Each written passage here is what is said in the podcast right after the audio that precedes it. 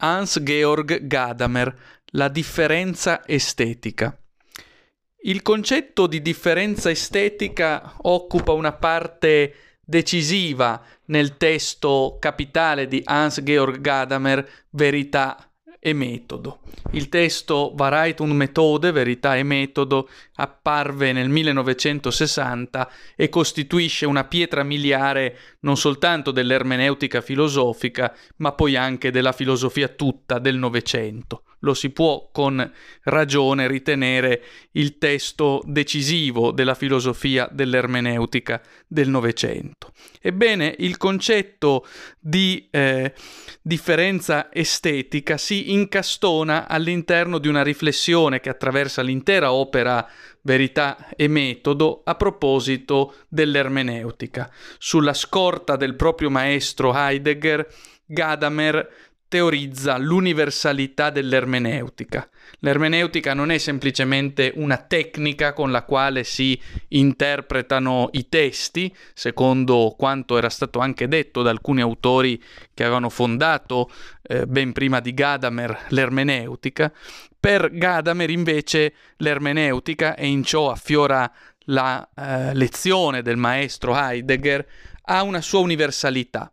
Potremmo dire altrimenti che per Gadamer, come già per l'Heidegger di Sein und Zeit, di Essere Tempo, eh, l'ermeneutica è un costitutivo dell'esistenza stessa, è un costitutivo del Dasein, diceva Heidegger. Siamo al mondo nella misura in cui interpretiamo. L'interpretare fa parte del nostro costitutivo essere al mondo, sicché non riguarda solo una tecnica con cui facciamo esegesi dei testi, ma è invece il nostro modo fondamentale di essere al mondo. Ecco come l'ermeneutica, da semplice tecnica legata a settori particolari, diviene universale riguardando l'intero modo d'essere dell'uomo nel mondo.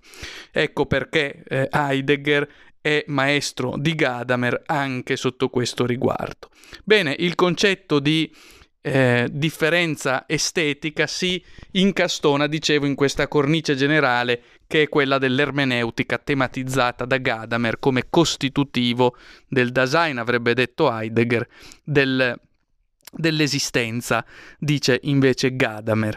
La differenza estetica riguarda il modo con cui noi usualmente ci rapportiamo all'opera d'arte. L'opera d'arte non è mai un prodotto astratto da vetrina. L'opera d'arte è sempre collocata in un contesto vitale originario, è sempre connessa ad esempio con funzioni religiose o profane, è sempre legata a un contesto specifico nel quale prende forma e nel quale origina. Eh, la differenza estetica riguarda il fatto con cui eh, in realtà l'uomo contemporaneo soprattutto tende a fare astrazione indebitamente da tutto ciò che radica un'opera d'arte nel suo contesto vitale originario. La differenza estetica è ciò in virtù di cui noi guardiamo un'opera d'arte astraendo dal mondo storico, dal contesto vitale in cui essa è venuta sorgendo.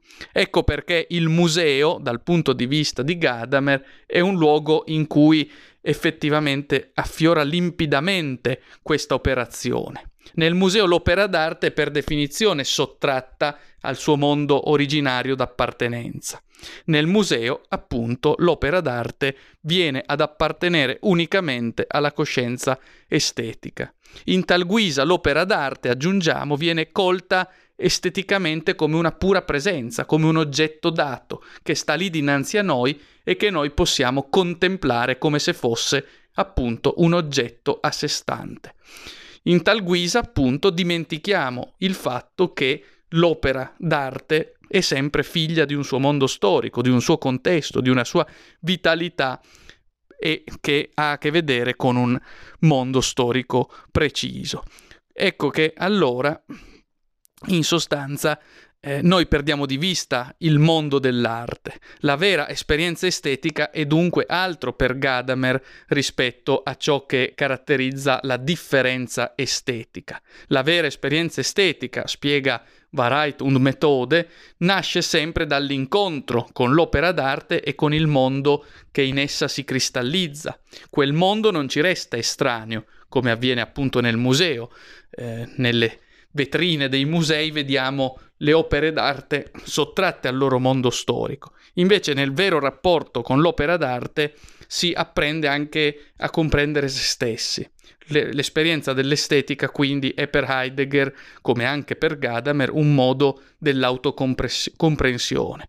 È questo che fa sì che l'opera d'arte abbia a che vedere sempre con una esperienza ermeneutica generale in cui non si interpreta solo l'arte come prodotto, ma un mondo storico nella sua interezza e ciò rientra ancora una volta sotto il segno di quella che potremmo appellare l'universalità dell'ermeneutica secondo Hans-Georg Gadamer.